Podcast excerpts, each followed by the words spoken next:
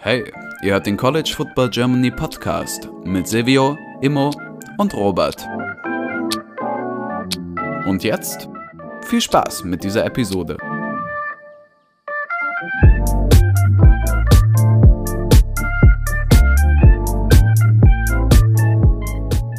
Okay, herzlich willkommen zurück zu dieser neuen Episode des College Football Germany Podcast. Mit dabei ist heute Silvio.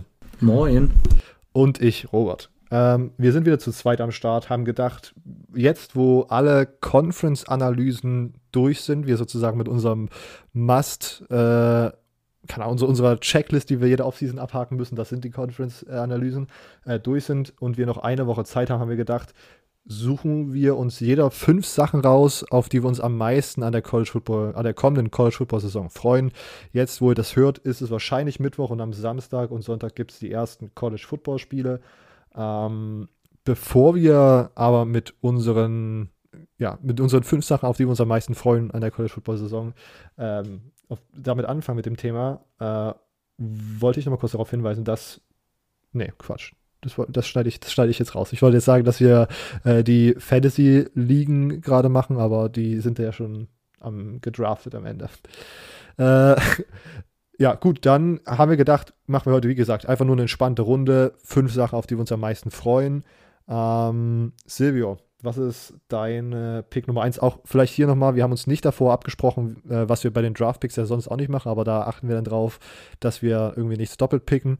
Ähm, wir haben jetzt jeder einfach selbstständig fünf Sachen überlegt äh, und wenn das jetzt doppelt kommt, ist das einfach nur eine Unterstreichung, äh, wie geil Dieser, diese Sache ist, die wir da, die wir da beide gleich gedacht haben.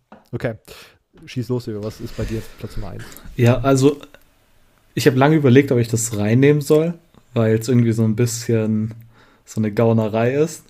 Aber ich habe tatsächlich, an der ersten Stelle freue ich mich oder ja, freue ich mich in der Saison auf Football mit Fans.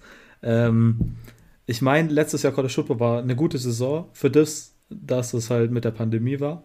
Aber Football ohne Fans ist halt nur, ja, ich meine, ab und zu hat man dann vor allem, wenn man die Spiele hatte, wo nicht mal, die, man hatte ja dann manchmal die Spiele, wo zwanzigtausend Leute oder so trotzdem drin waren, aber man hatte manchmal die Spiele, wo keine Zuschauer waren, nur die Spiel- Ersatzspieler, die auf der Tribüne dann saßen. Und irgendwie hat da halt was gefehlt. Und man ist dann auch geneigter, finde ich, dazu mal, mal wegzuschauen und wenn gerade sowieso nichts passiert. Aber wenn die Fans noch dabei sind, dann hat man irgendwie so, man ist da so investierter drin, finde ich. Ähm, und auf das freue ich mich auf jeden Fall, wieder Fans zu haben, wieder abgefahrene Bilder zu sehen. Ähm, also da freue ich mich am meisten, glaube ich, drauf. Football mit Fans. Ja, ist auf jeden Fall auch auf meiner, auf meiner Top fünf Liste gewesen, vor allen Dingen. Ähm, also ich habe vorhin dann auch versucht, irgendwie herauszufinden, ob schon irgendwas festgelegt wurde, wie viele Fans wieder ins Stadion dürfen. So richtig habe ich da nichts gefunden, was für alle gilt, was natürlich dann auch wieder irgendwie logisch ist, weil ja diese ganzen Einschränkungen auch irgendwie von Staat zu Staat gewesen sind. Aber ich habe zum Beispiel gesehen, dass U S C und U C L A dieses Jahr mit äh, vollen Stadien spielen dürfen und wie wir in den Analysen zur Pac- bei der Pac zwölf immer geredet haben, sind ja die Covid-Regeln letztes Jahr in Kalifornien besonders hart gewesen. Äh, und wenn ich dort lese, dass U S C und U C L A mit hundert Prozent spielen dürfen, äh, ist das für mich auf jeden Fall ein Indiz, dass es fast so aussieht, als ob wirklich auch jedes Team am, dann am Ende äh, mit hundert Prozent spielen darf. Ja, also ich glaube, dass es ähm, je nach Staat geht. Aber ich meine, es gibt ja so viele U S-Staaten, die schon ewig aufhaben, Florida und Texas vorne, vorne ran. Ähm, Also glaube ich da tatsächlich, dass es so gut wie in allen Stadien wahrscheinlich viel bis volle Auslastung sein wird. Ja. Äh, und dann, was ich mir noch notiert habe bei dieser, bei dieser, bei diesem nicen Hype-Material, äh, ist vor allen Dingen wieder diese ganzen Spiele, wo bei einer normalen Saison das auch besonders nochmal hervortritt, dass man Fans hat. Also wir haben äh, vor jetzt, glaube ich, drei oder vier Wochen, wenn ihr das hört, über ähm, das Penn State Whiteout gesprochen. Wir haben äh, jetzt über die S E C gesprochen. Wir haben da das Iron Bowl Game. Wir haben da äh, den Egg Bowl, wenn es dann im November soweit ist. Wir, ich, ich persönlich freue mich einfach auf die Florida-Atmosphäre. Das Florida-L S U-Spiel wird dieses Jahr wahrscheinlich ziemlich nice werden, obwohl das natürlich dann, glaube ich, ja, wieder bei L S U stattfindet. Aber Alabama kommt noch, Florida, das ist wieder so ein Event, wo was einfach komplett abgehen wird. Ich kann mich noch erinnern, vor zwei Jahren war Auburn da und da haben auch viele gesagt, das war eine der besten Atmosphären in der ja, Florida-Historie, wie abgegangen man da ist. Und das war ein sehr gutes Auburn-Team, was man dann am Ende, glaube ich, ich glaube, was man sogar schlagen konnte. Ähm, und Uh, ja, wie gesagt, ob das bei Bama dieses Jahr funktioniert, weiß ich nicht, ob man die schlagen kann, aber ähm, die Atmosphäre wird auf jeden Fall sehr, sehr nice sein. Ähm, ja, also das wird schon sehr, sehr, sehr nice, da freue ich mich auch drauf. Und vor allen Dingen, äh, ach, es ist noch ein Punkt, wo ich nachher nochmal drüber sprechen möchte, es gibt da noch andere Sachen, wo ich, glaube ich, den Fan, den Fanfaktor wieder gut einbrechen kann. Ähm, was meine erste Sache war, worüber ich sprechen wollte, ist die Week eins Matchups. Also es ist wirklich, und ich weiß halt auch wirklich nicht, äh, sind, ja, ich, ich, ich weiß halt nicht, ob das jetzt irgendwie, also ich, ich kann mir vorstellen, dass es bei meiner Psyche halt einfach jedes Jahr so ist, wie ich mir denken würde, oh fuck man, das sieht aus wie Spiele, die jetzt, äh, die, die wieder so geil sind, aber ich glaube zwanzig neunzehn ging es mir ähnlich, äh, da hat ja sogar noch Florida gegen Miami gespielt, also das war auch so eine Sache, wo man, wo ich mich einfach übel drauf gefreut habe. Um, ist ja letztes Jahr so ein bisschen weggefahren, aber wenn man sich immer anschaut, was man so alles bekommt und auch zu den Zeiten in Deutschland, achtzehn Uhr äh, bekommt man Penn State, Wisconsin. Ich weiß gerade gar nicht, ob das dann siebzehn Uhr ist wegen Zeitverschiebung oder ist das erst später achtzehn Uhr. Ich, also in dem frühen Slot bekommt man Penn State, Wisconsin, was halt einfach nice ist. einundzwanzig, in dem einundzwanzig Uhr dreißig Spiel bekommt man Alabama, Miami, wo man sagen kann, ja, okay, aber als Season Opener, und ich finde, das ist auch wieder so ein nices Äh, Farben-Matchup irgendwie. Das sind auch so zwei Teams, die treffen nicht so häufig aufeinander und äh, selbst wenn Alabama die am Ende, selbst wenn Alabama die einfach steamrollen wird in der, in der ersten Woche, ähm, es gibt immer die Möglichkeit, ich würde sagen, in der ersten Woche sind immer die Chancen groß, dass man irgendwie überrascht wird oder dass, wie gesagt, beide Teams nicht eingespielt sind und das dann vielleicht für den Underdog an der Stelle ein Pluspunkt ist. Ähm, man hat äh, ja, Indiana, Iowa bekommt man im, in dem mittleren Zeitslot, was äh, für Big Ten-Fans auf jeden Fall interessant werden sollte. Louisiana, Texas ist dann äh, zweiundzwanzig Uhr dreißig, also in so einem mittleren Ding, was halt auch wieder einfach auch lustig werden kann, weil äh, wir wissen, dass Texas-Fans das nicht so gut verkraften, wenn man irgendwie in Woche eins ein Team bekommt, was irgendwie halt so ein bisschen weird ist und dann da vielleicht underperformt und vielleicht sogar einen, einen Sieg fallen lässt. Ähm, was haben, Georgia Clemson ist dann das späte, ist dann ein spätes Spiel, was halt einfach, das einfach wirklich absolut Zucker sein wird. Äh, wir, wir haben auch über beide Teams gesprochen. Das wird einfach, also das ist wirklich, das ist einfach ein nices, nices Matchup direkt in Woche eins. L S U, U C L A wird äh, irgendwie halt zu einer absurden Uhrzeit anfangen. Keine Ahnung, was das ist. Ich glaube vier Uhr dreißig oder so. Oder ja, also das ist nochmal, genau, nee, drei Uhr dreißig, das ist eine, nee, ja, halt nachts, ist halt West Coast Time. zwei Uhr dreißig, ja. Ja, zwei Uhr dreißig, so. Ähm, äh, aber L S U, U C L A ist so ein bisschen das Spiel, was halt noch nicht so krass promoted wurde, glaube ich, weil halt E S P N immer diese ganzen Promo-Sachen rausbringt und das ist halt das Fox-Spiel, aber ich finde das auch einfach sehr, sehr interessant, weil beide Teams mit sehr, sehr hohen Erwartungen in die Saison gehen und beide Teams vielversprechende Teams dieses Jahr, ähm, vielversprechenden Kader dieses Jahr haben ähm, und das äh, direkt so ein Statement Sieg für beide Teams sein könnte. Ähm, und dann am Sonntag kommt noch Notre Dame, Florida State, was auch einfach zwei große Namen und ein, äh, ja, einfach zwei Teams sind, die so sehr presti- prestigeträchtig sind. Ähm, könnte auch, könnte tatsächlich auch recht interessant werden. Vielleicht, äh, wenn, wie gesagt, dieser Woche eins Faktor da irgendwie eingreift und das Florida State ein bisschen einfach macht. Aber der Schedule an Woche eins enttäuscht wirklich überhaupt nicht und äh, schürt, glaube ich, nur meinen generellen Hype auf die Saison. Oder, Silvio? Ja, also auf jeden Fall. Ich, das hatte ich auch. Also ich glaube, dass in der Woche eins ja immer so ein paar Highlight-Spiele gibt, genau wie dieses Clemson-Georgia-Spiel, das ja irgendwie, glaube ich, in, in Atlanta auch ist, also immer dieses Kickoff-Game. Und da finde ich Clemson gegen Georgia ein abgefahrenes Spiel direkt. Ähm, vielleicht sollte man aber noch anmerken, natürlich, wenn die Folge rauskommt, waren ja schon College-Football-Spiele in Woche null, also am achtundzwanzigsten. Und bei dem U C L A gegen L S U spielt. Das Interessante ist ja, dass U C L A in Woche null schon mal gegen Hawaii spielt. Und ich glaube tatsächlich mittlerweile, dass U C L A da, da auch ein bisschen einen Vorteil haben wird, dass sie zumindest mal ein Spiel hatten schon mal. Ähm, deshalb das Spiel, auf das freue ich mich tats- tatsächlich auch sehr. Und dann natürlich, ähm, dass es dann am Sonntag und auch am Montag ist dann noch Ole Miss äh, gegen Louisville.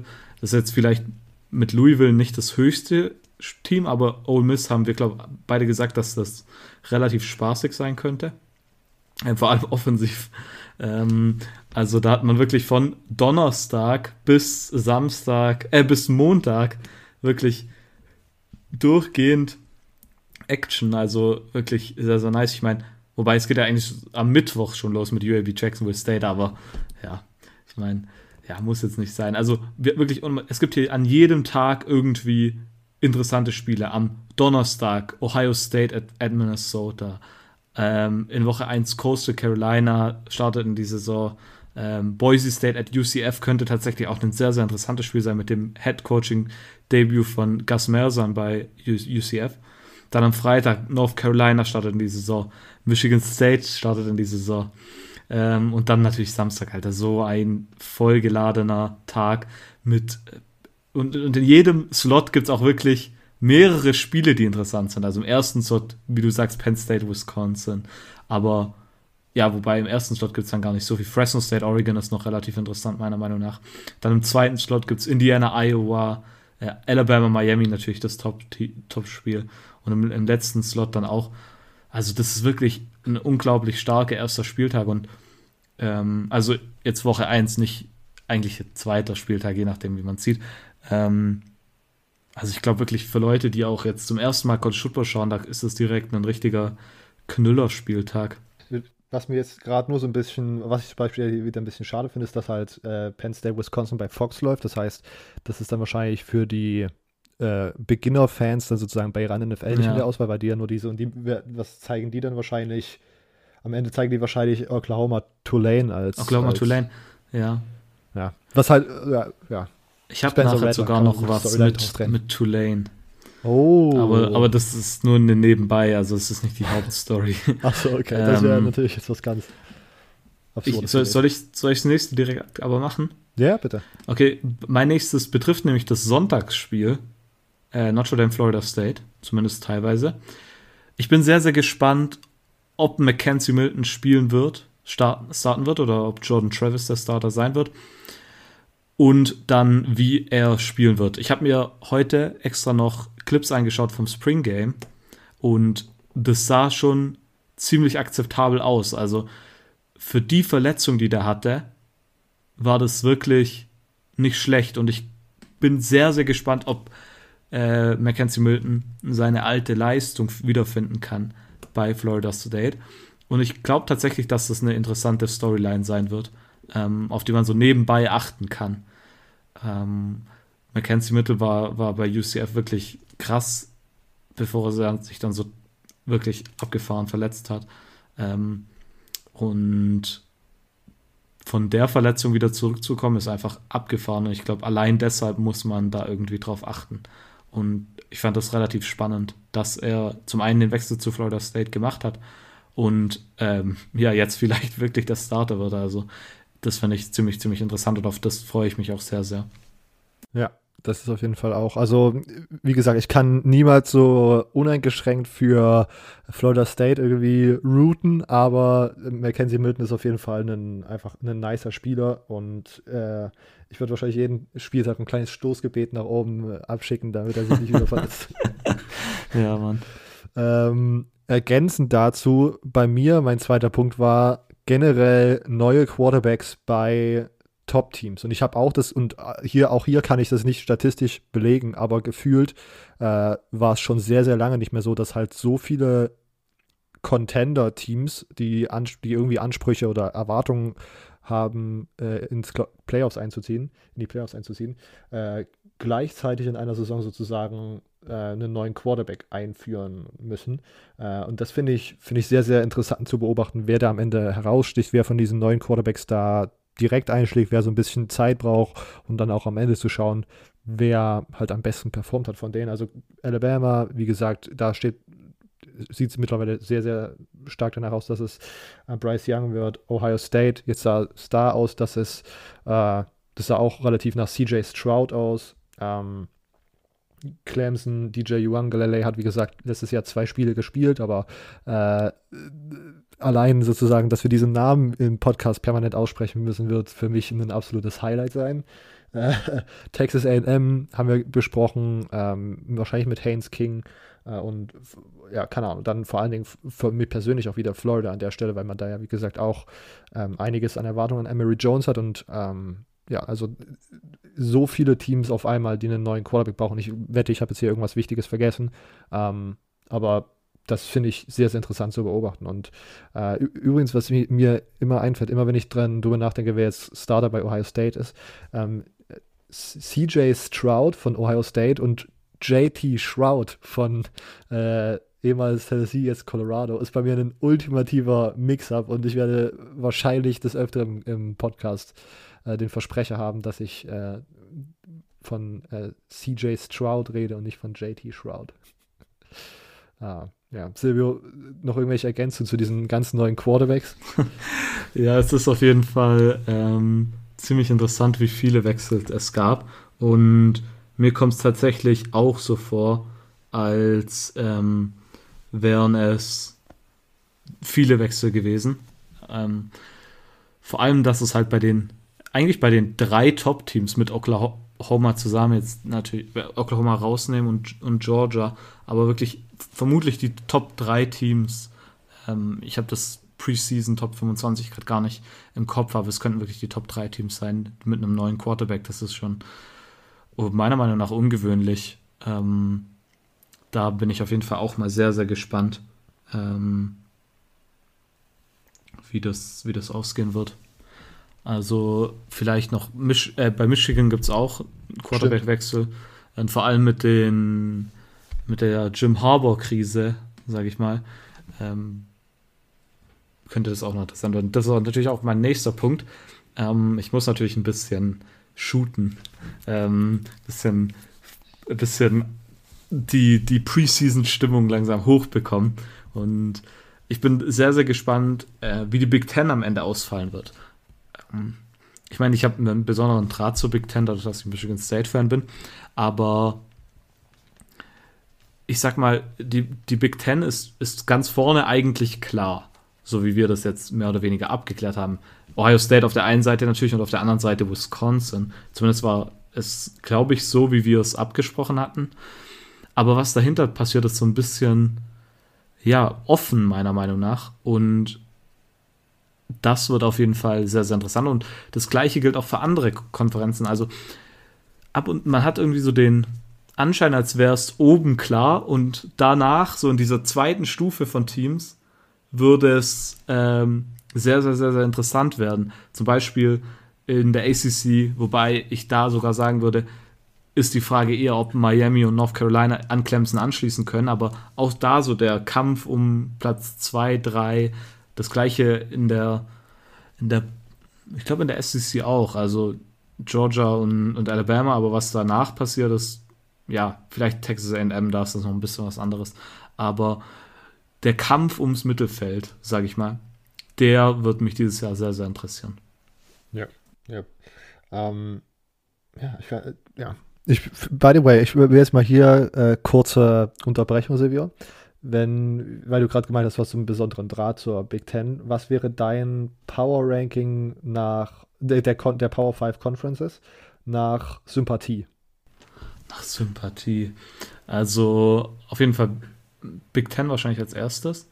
Mhm. Dann die ganze Sache mit der S E C finde ich halt jetzt ziemlich komisch und ich bin da überhaupt kein Fan davon. Von daher wird die S E C wahrscheinlich abrutschen, aber ähm, ich würde wahrscheinlich sagen Big Ten, dann A C C, ich mag A C C-Football tatsächlich. Okay. Ähm, Big zwölf-Football mag ich auch und dann S E C und äh, Pac zwölf, ich habe irgendwie keinen Draht zur Pac zwölf. Interessant. Ich glaube, ich würde S E C gehen als erstes, ähm, aus Florida-Gründen und aus äh, ja, einfach aus dieser generellen Sympathie. Dann würde ich Pac zwölf gehen, weil ich halt einfach, ich hab so, also irgendwie, weil die Pac zwölf für mich einfach so ein Outlier von die, bei diesen ganzen Conferences, dass man so West Coast spezifisch irgendwie agiert und halt, dass irgendwie noch eine ganz andere Footballkultur ist als irgendwie die Südstaaten und so. Ähm, dann kommt erstmal nichts, dann würde ich, glaube ich, Big Ten, äh, weil, die, was mich halt immer so ein bisschen frustriert, weil doch schon bei recht vielen Teams dann da immer irgendwie so eine sehr, ein sehr anstrengender Offensivphilosophie irgendwie ist und ich mir halt nicht wirklich, ich kann, ich kann mir auch, wenn mir noch so viele Leute sagen, aber guter, aber guter defensiver Football, ich kann mir halt nicht permanent irgendwelche zehn zu siebzehn Spiele anschauen.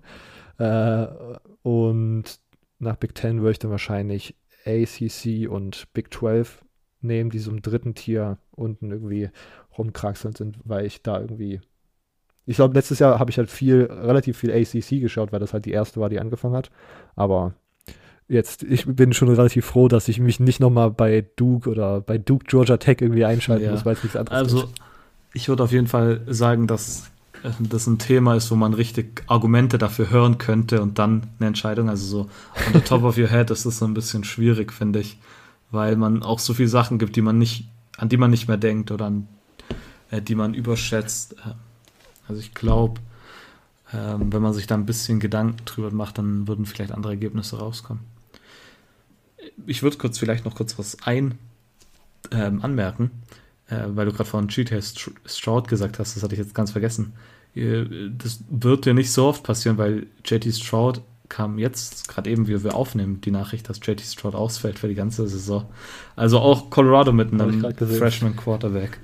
Äh, Redshirt Freshman Quarterback, also auch da äh, ziemlich interessant.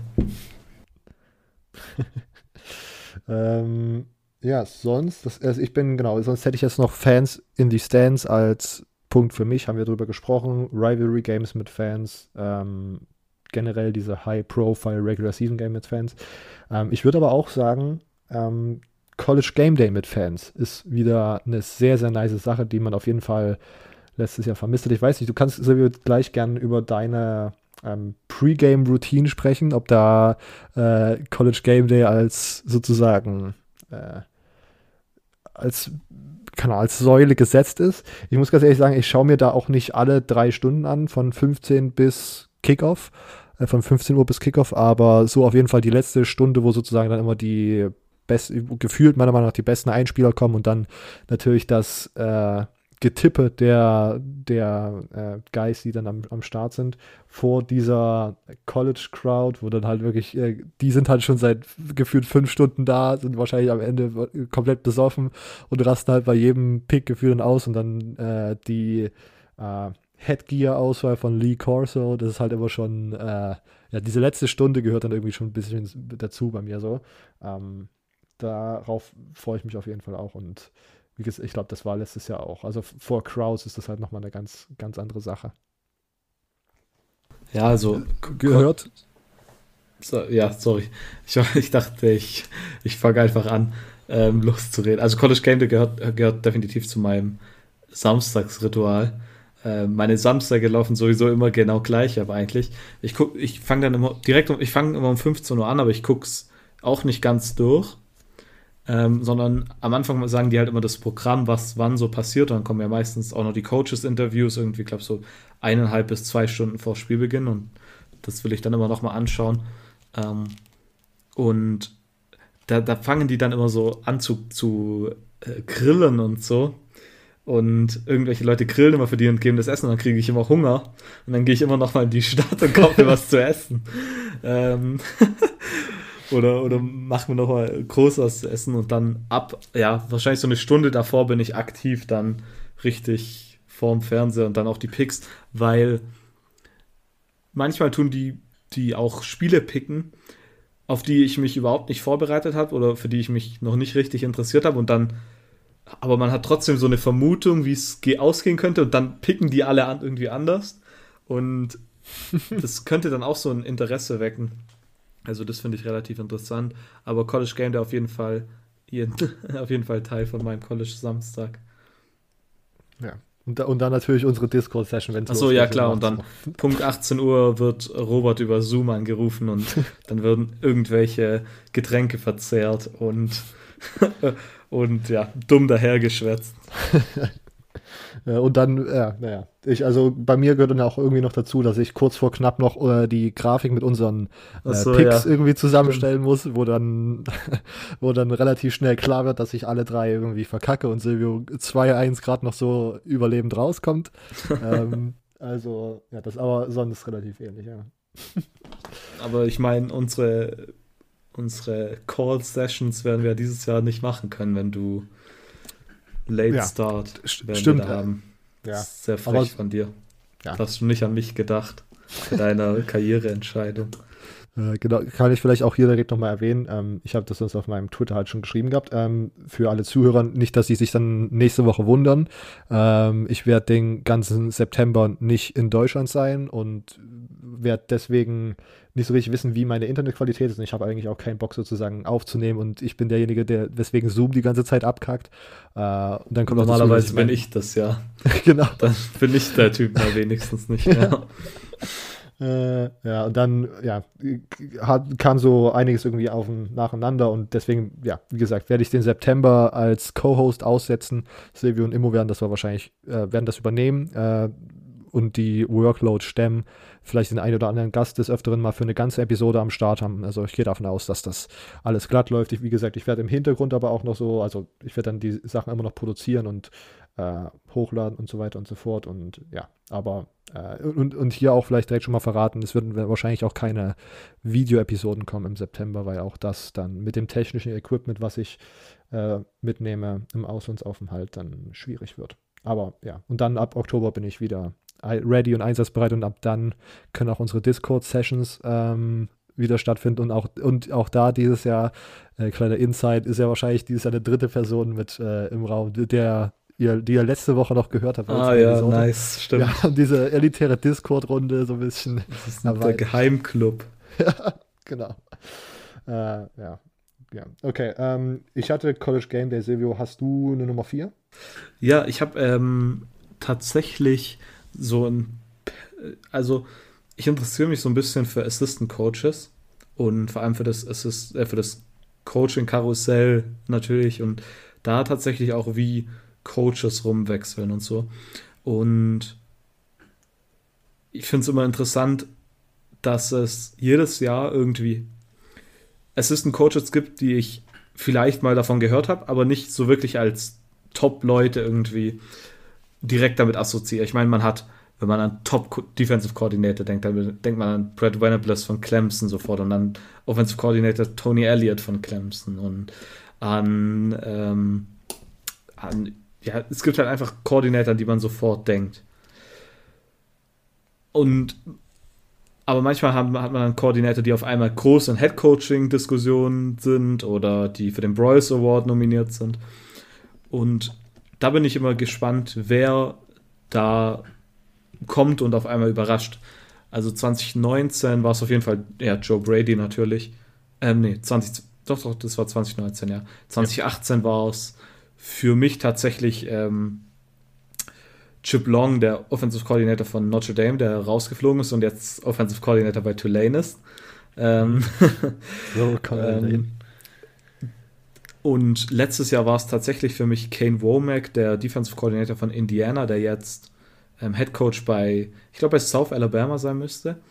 Und der Defensive Coordinator von Cincinnati, äh, Marcus Freeman, der jetzt Defensive Coordinator bei, äh, bei Notre Dame ist. Und da freue ich mich tatsächlich drauf, welcher Assistant Coach da dieses Jahr mich überraschen wird. Ähm, also ein Name, den ich immer mal wieder gehört habe, ist Ähm, Der, der neue Passing-Game-Koordinator von Oklahoma, Dennis äh, Simmons. Da habe ich tatsächlich auch den äh, Peter und Lukas eine Frage gestellt in ihrem Podcast. Also falls ihr mehr über Dennis Simmons hören wollt, ähm, könnt ihr mal im äh, was ist? Hor- Horns and Horses. Horns and Horses, genau. Sorry, jetzt ist mir gerade nicht mehr eingefallen. Äh, Podcast vorbeihören und euch die Oklahoma-Folge anhören. Wirklich ähm, sehr, sehr qualitativ hochwertiger Content. Ähm, Ja, also da freue ich mich auf jeden Fall drauf. Es ist nur, ich meine, der Co-Offensive Coordinator von Florida habe ich da auch, auch auf meiner Liste, der interessant sein könnte, der Wide Receiver Coach, äh, der auch äh, das Passing Game vor allem macht. Ähm, dazu heißt dazu einen mexikanischen Namen, glaube ich. González, kann das sein? González könnte sein, ja. Ja, ich, ich bin mir gerade nicht mehr sicher. Ich gucke nochmal. Sehr gut. Ja, ähm, wir sind tatsächlich bei diesen Sachen, auf, auf die wir uns freuen, relativ nah dran. Ich bin dann, bin dann nicht so ins Detail gegangen wie mit bei den, bei den Assistants, aber ich finde interessant, wie sich die First-Year-Head-Coaches und auch dieses Jahr die Second-Year-Head-Coaches ähm, entwickeln oder wie sich die Teams von diesen neuen Co- Coaches entwickeln, weil man, ja, wie wir das auch öfters in den Analysen angesprochen haben, letztes Jahr halt so ein außergewöhnliches Jahr hatten und man da vielleicht nicht so super große Schlussfolgerung auf die Änderung, die sie angestrebt haben, machen, ziehen konnte. Ähm, und dann interessiert mich das also ein bisschen, wie entwickelt sich Rutgers weiter äh, unter Schiano, F S U letztes Jahr auch äh, irgendwie, ich weiß noch, dass das da irgendwie dann direkt wieder irgendwelche, ich glaube, äh, nach dieser ähm, nach der Ermordung von George Floyd, wo sozusagen dieser Black Lives Matter Prote- Proze- äh, Protest noch sehr, sehr präsent war, gab es dann irgendwelche Sachen, wo Mike Norvell gesagt hat, ja, er hat mit seinen, er hat mit seinen Spielern drüber gesprochen und, keine Ahnung, hat da irgendwie drüber kommuniziert und dann hat Marvin Wilson, einer der, ein wichtiger D-Liner in der letzten Saison bei Florida State gesagt, ja, das stimmt aber gar nicht, was hast du mit uns gar nicht drüber ger- gesprochen, du hast uns nur so eine unpersönliche S M S irgendwie geschrieben gehabt. Ähm, also das war alles auch schon vor der Saison irgendwie bei Florida State jetzt nicht so glatt gelaufen, wie man sich das vielleicht wünscht als neuer Head Coach. Um, und deswegen finde ich Florida State interessant. Illinois haben wir angesprochen, neuer Head Coach, Vanderbilt, dieses, dieses ganze neue Konstrukt, ob man da, wie gesagt, ob, ob man da jetzt in Jahr eins schon irgendwas sehen kann, aber ähm, auch da interessiert mich dann einfach so ein bisschen, vielleicht auch College Game Day, wenn die da irgendwelche, keine Ahnung, S E C-Specials machen und man da so ein bisschen mehr Berichterstattung bekommt über, keine Ahnung, so ein bisschen den Background, was da so alles abläuft. Das finde ich äh, jedes Jahr interessant und dieses Jahr, wie gesagt, ist diese Gruppe an Teams noch größer, weil auch Second-Year-Head-Coaches in meinem Kopf so ein bisschen jetzt ihr erstes richtiges Jahr absolvieren. Ähm, Ja, keine Ahnung. Ich bin, ich bin auch übrigens auf Tennessee gespannt, wo jetzt ja auch alles, alles neu ist und äh, keine Ahnung, vielleicht im Laufe der Saison der Hammer der N C A A-Gerichte äh, fällt und da irgendwelche ähm, Schlussfolgerungen aus dieser Untersuchung kommen mit den McDonald's-Tüten. Ähm, ja, ähm, ja, das ist alles, es bleibt, bleibt spannend und das ist auf jeden Fall eine der Sachen, auf die ich mich besonders freue. Ja, auf jeden Fall. Da hast du auf jeden Fall recht. Das wird sehr, sehr interessant. Hast du noch eins? Ja, ich meine, mein letztes ist auch so ein bisschen offensichtlich. Und zwar ist das die Frage nach der Heisman Trophy. Ich meine, letztes Jahr hatten einen Wide Receiver gewonnen mit Devontae Smith. Und irgendwie fällt mir es dieses Jahr schwer, einen absoluten Frontrunner ähm, zu belegen. Ich meine, wenn ich einen Front, Frontrunner wählen müsste, dann wäre es wahrscheinlich äh, Spencer Rattler. Ähm, aber irgendwie könnte das meiner Meinung nach in so viele Richtungen gehen. Und ich bin sehr gespannt, welcher Spieler, welcher Spieler in das Heisman-Trophy-Rennen eingreifen wird, von dem man es überhaupt nicht erwartet. Ich glaube, Zach Wilson war letztes Jahr sehr, sehr gut und hat da tatsächlich so ein bisschen auch seine Versuche gestartet, an die Heisman hinzukommen. Das war für mich überraschend zum Beispiel. Dann natürlich, dass Devontae Smith am Ende gewonnen hat, war ist natürlich sehr, sehr verdient. Aber es hat mich auch überrascht, weil man denkt immer an Quarterbacks sofort. Also ich freue mich beim Heisman-Trophy-Rennen natürlich am Ende drauf, wer es macht, aber vor allem, welche Überraschungen werden im Rennen dabei sein. Ja, das auch. Ähm, ich habe jetzt, äh, weil ich überlegt habe, da, ich glaube, das habe ich auch schon mal angesprochen, weil ich überlegt habe, jetzt bevor ich äh, nach äh, ins Ausland fahre, noch mal ein paar Crunchtime-Artikel rauszuhauen, hatte ich mal so ein bisschen recherchiert, wie das mit den Preseason Heisman-Odds ist, also mit den Wahrscheinlichkeiten und den Wettquoten, die man da bekommt. Und es ist wirklich immer, also es ist wirklich die absolute Ausnahme, dass irgendwie eine der Top drei oder der Top fünf sogar die Heisman gewinnt, sondern dass das halt immer irgendjemand ist, den man eher nicht erwartet und der dann durch überraschendes Play irgendwie so ein bisschen nach vorne kommt. Ich glaube, in den letzten Jahren war das nur Baker Mayfield, der vor der Saison einen gewissen Hype hatte, der dann am Ende auch aufgegangen ist. Ähm, und ich glaube, dass uns, dass mir da jetzt genauso wie dir jetzt neben Rattler ähm, vielleicht noch Howell, aber ja, weiß ich jetzt auch nicht so richtig, weil, wie gesagt, da ja so viele Skillspieler ähm, fehlen, ähm, dass uns da so ein bisschen eine, ein klarer Favorit hängt, kann dann wahrscheinlich auch damit zusammenhängen, dass halt die ganzen guten Teams gerade ihre Quarterbacks austauschen müssen, alle in einer Saison, weil das ja sonst immer, ich meine, die Wettquoten sind dann relativ einfach immer verteilt, weil die Top fünf Quarterbacks, bei, oder die Quarterbacks der Top fünf Teams, die auch den Ball werfen dürfen, sind dann ganz oft die Favoriten, weil ähm, ja, der Heisman-Favorit ja doch relativ häufig immer an Quarterbacks vergeben wird, an, bei erfolgreichen Teams.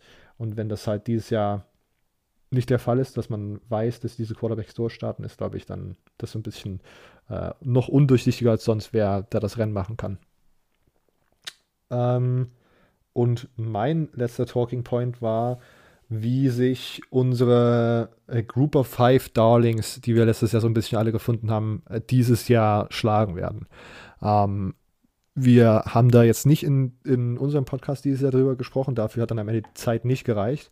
Ähm, aber wir haben einen unserer besten Podcast-Freunde, Podcast-Guys, die hier ab und zu zu Gast sind und äh, wahrscheinlich auch wieder in der Regular Season bei uns regelmäßig zu hören sein, der hier zu hören sein wird.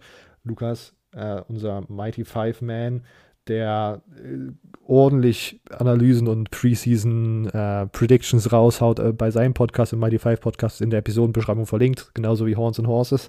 Ähm, da waren Silvio und ich zu Gast, haben über andere Conferences geredet, aber der hat auch über äh, Cincinnati gesprochen, die dieses Jahr ähm, wieder sehr viel Potenzial und wahrscheinlich als das äh, Top Group of Five Team gelten werden. Ähm, ich, äh, er hat auch äh, über Coastal Carolina und Louisiana gesprochen, aus der Sunbelt, die auch äh, vielleicht jetzt nicht diese Menge an äh, Production zurückbekommen wie Cincinnati, aber trotzdem immer noch ganz gut aufgestellt sind. Äh, und ich glaube, über B Y U hat er nicht gesprochen, aber auch B Y U finde ich interessant. Das sind so diese vier Teams, die mir auf jeden Fall in Erinnerung geblieben sind äh, aus der letzten Saison. Bei B Y U verliert man halt auch einfach so wichtige Spiele. Da bin ich gespannt, wie man, ähm, ja, wie man da irgendwie das, die Production hochhalten möchte oder wie man da Spiele gewinnen möchte. Ähm, und Louisiana und Coastal Carolina haben einfach auch knackige Schedules. Ähm, Louisiana, wie gesagt, startet gegen Texas in Woche eins. Das sind Teams, die, ja, wie gesagt, wahrscheinlich wieder nichts mit den Playoffs zu tun haben, weil das System das halt gerade irgendwie nicht vorsieht, aber diese, diese Saison, die sie da letztes Jahr gespielt haben, die war, hat so viel, glaube ich, auch Aufsehen und Publicity für Group of Five Teams ähm, irgendwie äh, erregt und äh, hervorgerufen. Da bin ich wirklich sehr, sehr gespannt, ob die das dieses Jahr wiederholen können.